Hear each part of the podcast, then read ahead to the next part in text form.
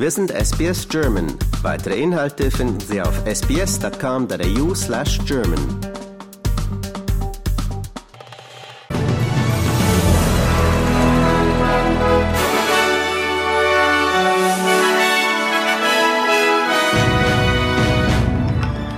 Neuseelands Premierministerin Jacinda Ardern verkündet Rücktritt.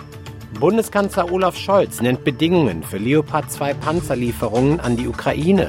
Und Westaustraliens Regierung plant Verbot von Nazisymbolen.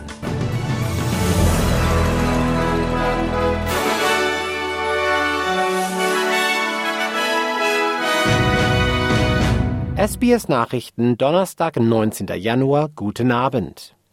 Neuseelands Premierministerin Jacinda Ardern hat ihren Rücktritt als Staatsoberhaupt verkündet und erklärte, ihre Labour-Partei werde ihren Nachfolger oder Nachfolgerin bis zum Wochenende wählen. Ardern erklärte, sie werde nicht zur Wiederwahl bereitstehen und ihre Legislaturperiode im Februar beenden. Sie nannte ihre Amtszeit erfüllend und herausfordernd. As I say, I had hoped that uh, I would find what I needed to carry on over that period, uh, but Uh, unfortunately, I haven't. And I would be doing a disservice to New Zealand to continue.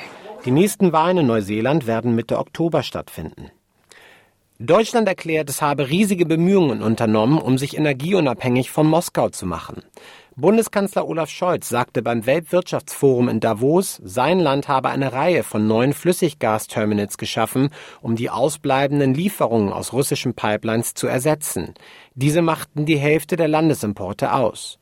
Scholz sagte weiter, Deutschland sei sich darüber im Klaren, dass weitere Gasressourcen nötig seien, um sicherzustellen, dass die Preise nicht weiter steigen und so für eine Knappheit in ärmeren Regionen führen würden. Der Kanzler erklärte, die neuen Terminals seien der Beweis, dass Europas größte Wirtschaftskraft in der Lage sei, schnell zu handeln. Above all it shows Germany can be flexible, we can be unbureaucratic and we can be fast. I spoke of a new Deutschlandgeschwindigkeit in this regard, a new German speed. We will make this German speed the benchmark also for the transformation of the economy as a whole. Your companies can hold on us to this standard. Übereinstimmenden Medienberichten zufolge soll Bundeskanzler Olaf Scholz bereit sein, Leopard 2 Kampfpanzer an die Ukraine zu liefern, unter der Bedingung, dass die USA ebenfalls ihren Kampfpanzer vom Typ Abrams an Kiew abgeben. Ein hochrangiger Pentagon-Vertreter in Washington erklärte jedoch, dass die USA derzeit eine Abrams-Lieferung ablehnten, unter anderem weil bei diesem Panzer Ausbildung und Wartung schwierig seien. Die Bundesregierung wollte die Berichte bisher nicht kommentieren. Laut Süddeutscher Zeitung verlangen die USA, dass Berlin nicht nur anderen Staaten die Lieferung von Leopard-Kampfpanzern aus deutscher Herstellung erlaubt, sondern auch selbst welche liefert. Heute trifft sich US-Verteidigungsminister Austin in Berlin mit seinem neuen Amtskollegen Pistorius. Ukrainische Vertreter sagen, es sei noch zu früh, um zu bestimmen, was den tödlichen Helikopterabsturz verursachte, bei dem Innenminister Denis Monastejski ums Leben gekommen ist. Staatliche Rettungskräfte berichten jetzt von 14 Todesopfern, nachdem die Regierung ursprünglich eine höhere Zahl berichtet hatte. Präsident Zelensky versprach Aufklärung und sprach von einem großen Verlust für den Staat. Unter den Toten ist jüngsten Angaben zufolge auch ein Kind. Brasiliens Präsident Lula erhebt schwere Vorwürfe gegen die Geheimdienste seines Landes. Diese hätten ihn nicht vor der Erstürmung von Regierungsgebäuden am 8. Januar gewarnt, sagte Lula in einem Fernsehinterview. Nachdem der Präsident bereits am Dienstag 40 Militärs gefeuert hatte, entließ Lula jetzt weitere 13 Armeeoffiziere, die für das Büro des Nationalen Sicherheitsberaters arbeiteten.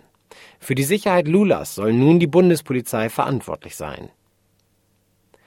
New South Wales Polizei teilt mit, dass ein Mann nahe Lennox Head in der Brandung ertrunken sei, als er versuchte, seine Tochter zu retten.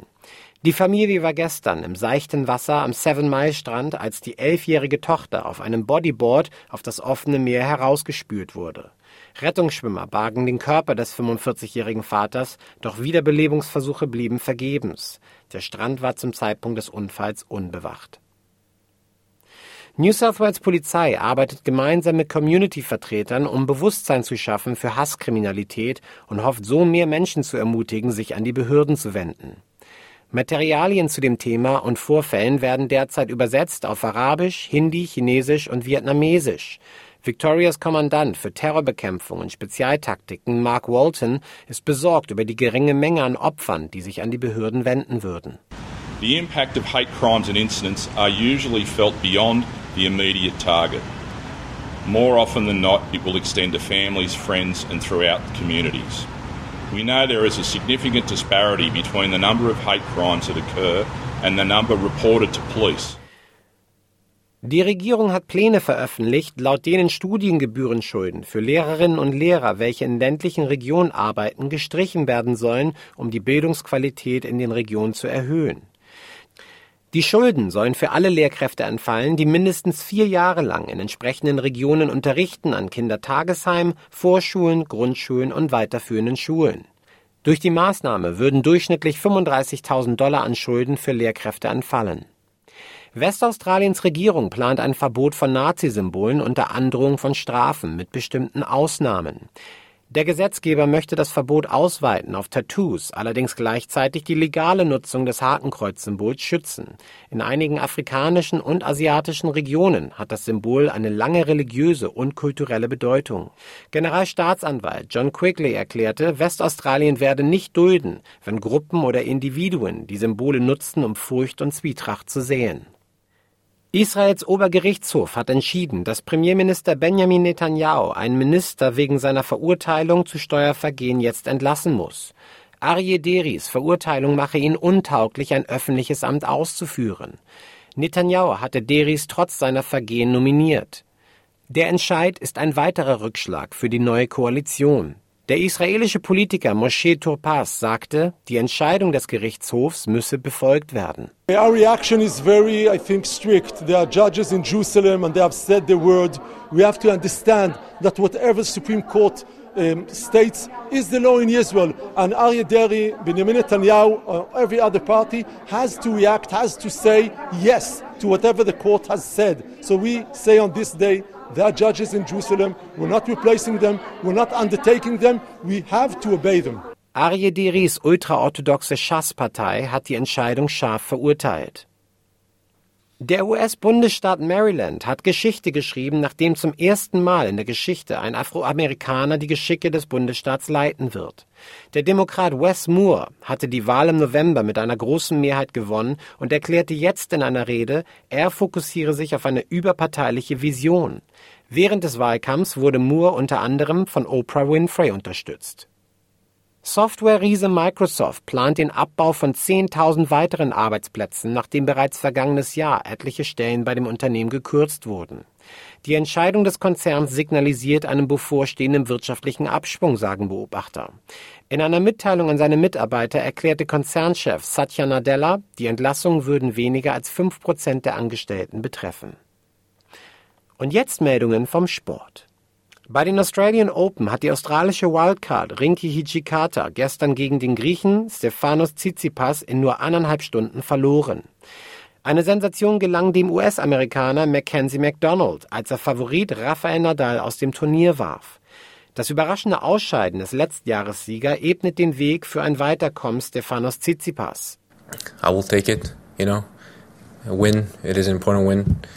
Um, and uh perhaps I can maybe use that uh, time that I would have expected, let's say, um, for practice. Mögliche Gegner sind Daniel Medvedev und Yannick Sinner. Und das war's vom Sport.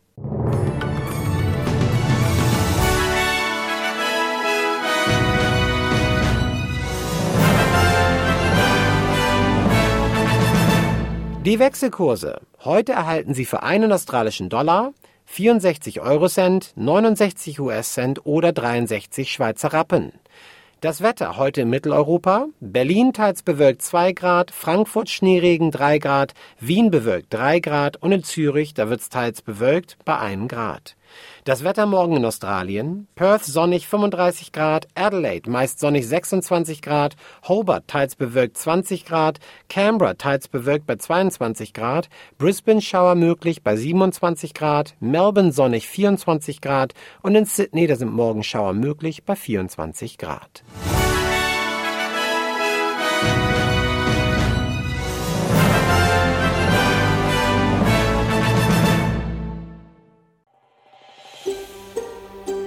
Lust auf weitere Interviews und Geschichten?